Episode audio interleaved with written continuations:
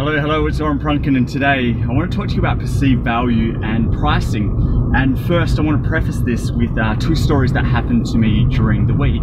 Now the first story, I was at a, a shop and this shop was giving out an incentive uh, if you spent a an amount, a certain amount at their store. So the incentive was uh, valued at, and that's the words they used, valued at 10% uh, of what you spent. So let's just say you spent $100, you got a um, you got an incentive that was $10, but actually it was a little bit less than that. So if you spent $30, you get a $3 um, you get a $3 incentive. Now the incentive was for kids and I was lining up at the checkout to purchase the products I was buying and there was a family in front of me with some kids and their mum but they had nothing in the checkout.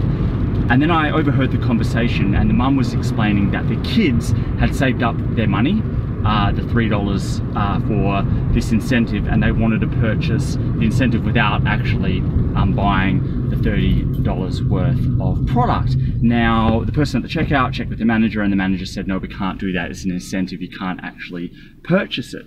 Now, the, the, the phrase you can't actually purchase it will come back uh, a bit later into this episode. Um, so what I did when I overheard that, um, and so what happened is they, the kids and their parents uh, went back into the store to buy $30 worth of uh, goods so they could then get this uh, incentive.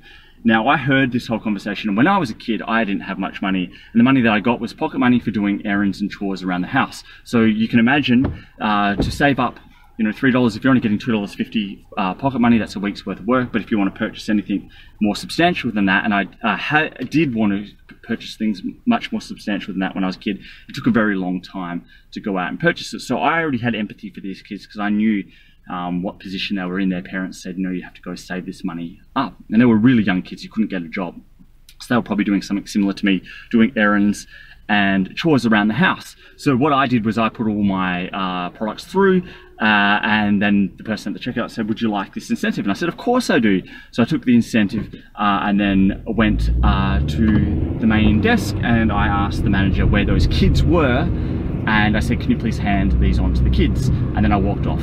Uh, I didn't need the recognition, I just knew where they were, and then I assumed the managers handed those uh, things that the kids wanted onto them for free in the end. So the kids didn't even need to pay for it, they kept the money. So um, that was what I did. And then a couple of days later, I was online and I came across um, someone advertising an offer, and I went through and checked it all out. And what they were offering was uh, some material, so example material of something that they had done for a client.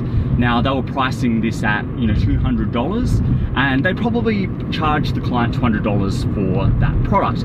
But what they were saying was it was valued at, the perceived value was $200. Now the perceived value was not $200 because they never sold that to anyone but the client. So for the client, it's worth that, but because it's customized to the client, it's actually not worth $200 to someone else because it's not customized to them. It may be only worth $50, for example.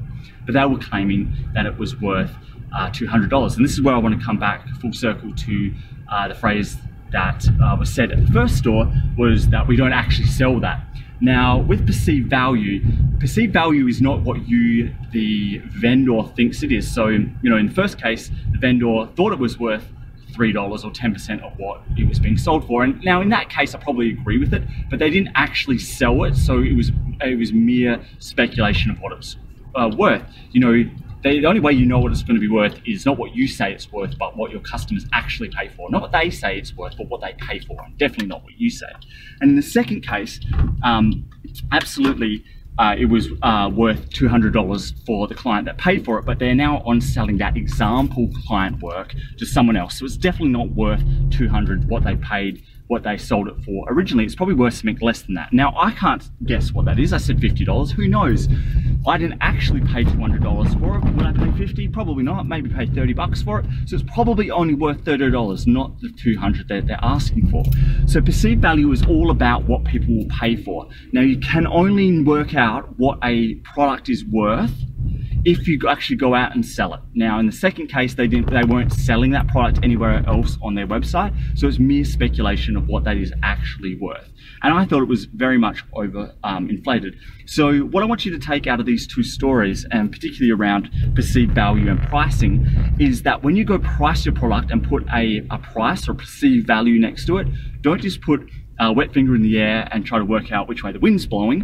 Uh, actually go out and sell the product, not try and sell it, sell it, take some real money for it. And then the average of all of that is actually what the market's going to pay for, therefore, is what it's worth and what its perceived value is. Now, if you're going and then um, bundling that in a whole bunch of other products, then you can put that actual perceived value next to it because that's what it is worth, not what you're saying it's worth. Whether it's 10% of what someone spends or the 200 that you sold to someone else for a completely different customized product. So I want you to take uh, these two stories, um, implement what I have explained, uh, let me know how you go. And like always, until we talk next time, hope you have a fantastic day. We'll talk soon and goodbye. Thanks for listening, and if you like what was on here and want more, please go to orenprunken.com.